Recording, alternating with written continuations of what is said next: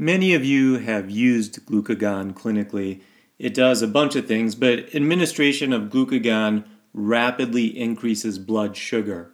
And because it has that property, glucagon is used as a pharmacological treatment for diabetic patients having hypoglycemia. So don't forget about that option. D50 is not your only option in symptomatic hypoglycemia and too many rounds of D50 can be hazardous to the veins. So you can inject glucagon or Nutella and get that sugar up. And please see through my twisted humor, do not inject Nutella. It's extraordinarily high in sugar and tastes awesome on crepes, but injecting it will kill you. Glucagon, on the other hand, you can inject IV, intramuscularly, subcutaneously if you needed to. And it's usually not the first thing we jump to. And one of the reasons that we don't jump to it very quickly is it can induce nausea and vomiting. So you often want to lay the patient in a lateral recumbent position to protect the airway because they can wake up and just vomit and aspirate. So, usually with hypoglycemia, we want the person who's having the hypoglycemic event to eat if they can do so safely, if they're awake and alert enough. If not, we try and give some sugar if not, glucagon's an option, and then usually you want them to have some sugar either orally or IV soon afterwards. Another effective therapy that glucagon is used for is beta blocker overdose, where we give an IV administration of a bolus followed by an infusion.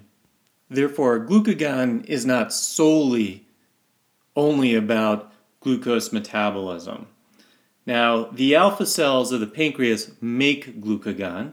And by the way, if you give guys too much beer, they are at risk for becoming an alpha male, but it has nothing to do with the alpha cells of the pancreas. And it turns out that probably glucagon has other areas where it is made other than the alpha cells of the pancreas, though it doesn't really matter for this talk.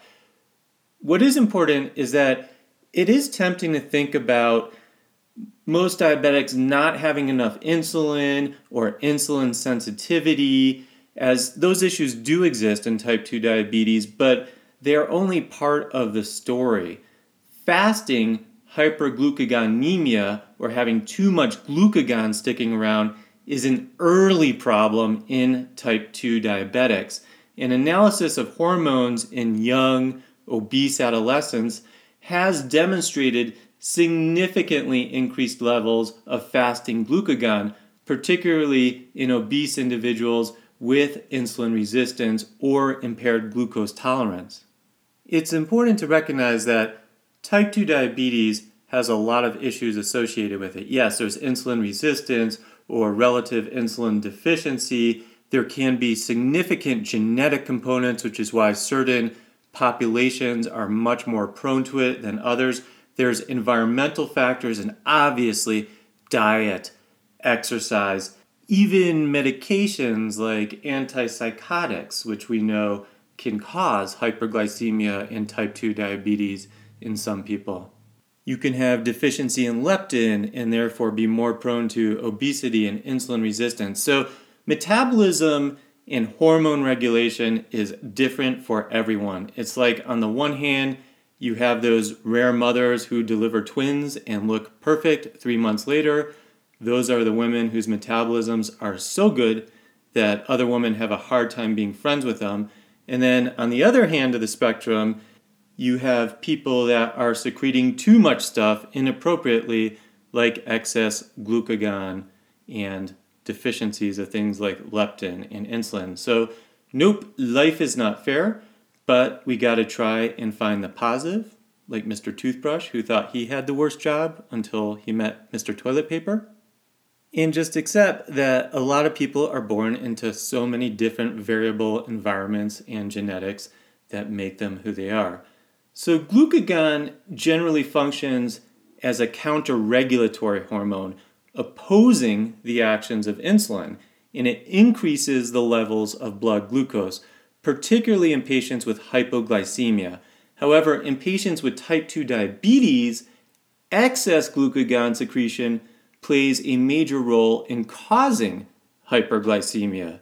See, meals generally will suppress glucagon secretion from the normal alpha cell in the pancreas. But type 2 diabetics frequently can't suppress glucagon secretion as well as others, leading to excess hepatic glucose production.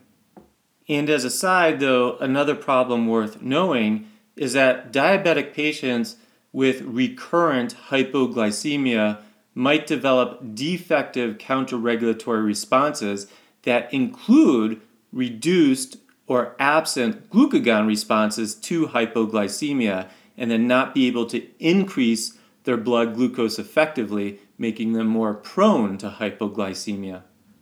So, what are the things that inhibit glucagon release? Well, there's insulin that inhibits islet cell glucagon release. Just having a high blood sugar inhibits glucagon release. You don't want to have higher blood sugar when your sugar is already high. Somatostatin and GLP 1 also inhibit glucagon secretion. GLP 1 does a lot of stuff, including stimulation of glucose dependent insulin secretion and insulin biosynthesis, but also inhibition of glucagon secretion.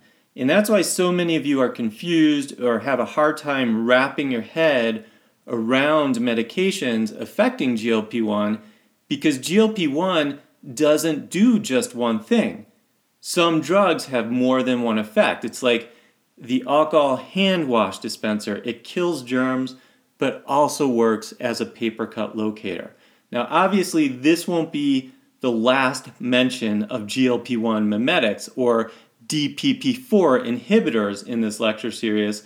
Those drugs are an entire other talk. Just remember that both of those classes of medications suppress glucagon among other mechanisms of action that they have.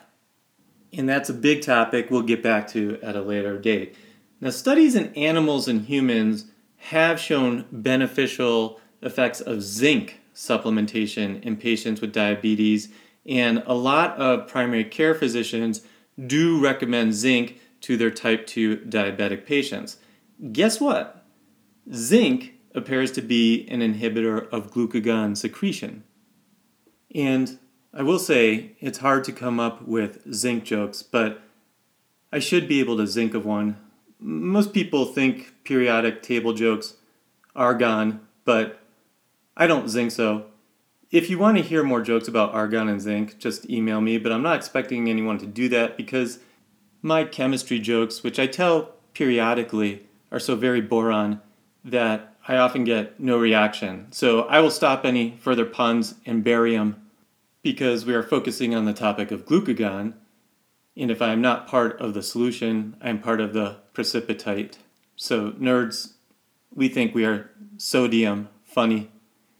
Actually, I really don't have a whole lot more to say about glucagon. I just want people to understand it and how important of a role it has in our bodies, and particularly in dealing with type 2 diabetes. Because when we start getting to drugs that, among other things, inhibit inappropriate post meal glucagon release, you really have to understand what that means. And that's why we had a separate lecture on it today. So I'm Gil Parat. I will catch you on the next round. Hope you're having an awesome day.